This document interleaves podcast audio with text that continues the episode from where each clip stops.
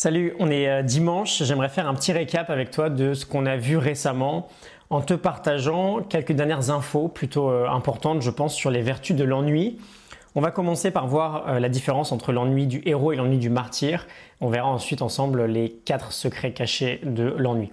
Je t'ai dit hier que potentiellement on avait trois types d'ennuis différents. Le premier était lié au manque d'attention on a du mal à se concentrer sur un sujet en particulier.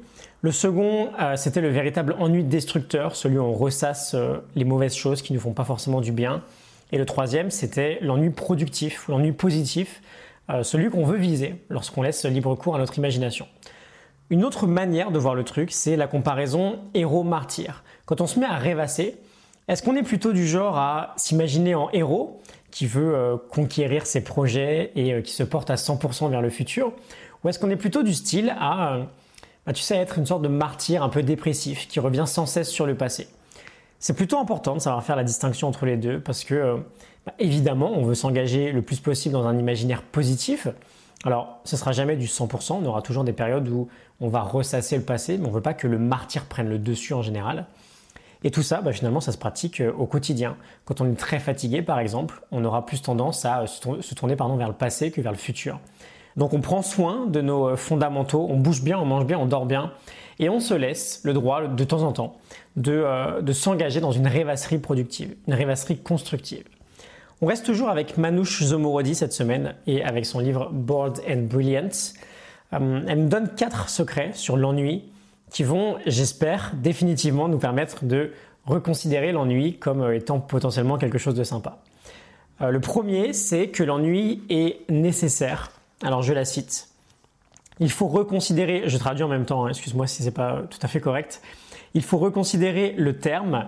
On l'a trop souvent associé à quelque chose de médiocre, mais ce n'est clairement pas le cas.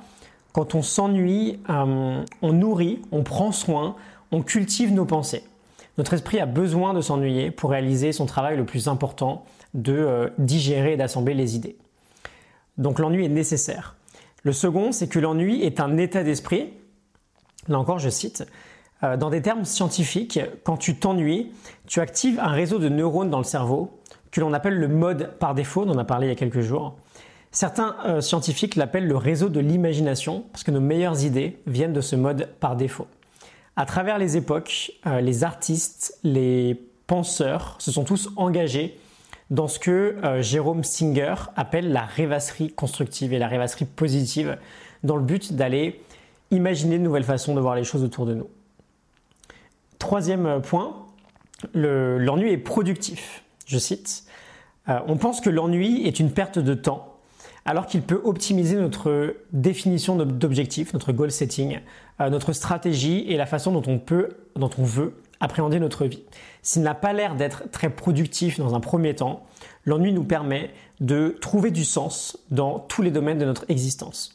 Et enfin, le quatrième, euh, l'ennui est un réveil. Euh, et là, je cite, euh, je cite Manouche Zomoridi qui cite Sherry Turkle. On est un peu dans Inception là.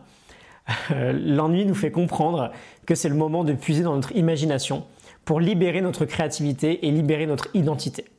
L'ennui nous fait comprendre que c'est le moment de mettre notre smartphone de côté et de se remettre à penser au monde qui nous entoure. Voilà, c'est pas une traduction sensationnelle, mais j'espère que tu as bien compris l'idée. Euh, donc l'ennui est euh, nécessaire, c'est un état d'esprit, le mode par défaut. Euh, c'est productif et c'est un réveil. J'espère que tout ça, ça te parle.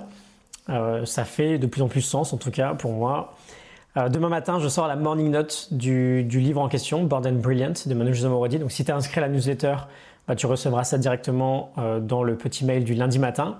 Et si ce n'est pas le cas, euh, tu as un lien pour t'inscrire juste en dessous. Je t'envoie chacune de mes nouvelles fiches dès qu'elles sortent.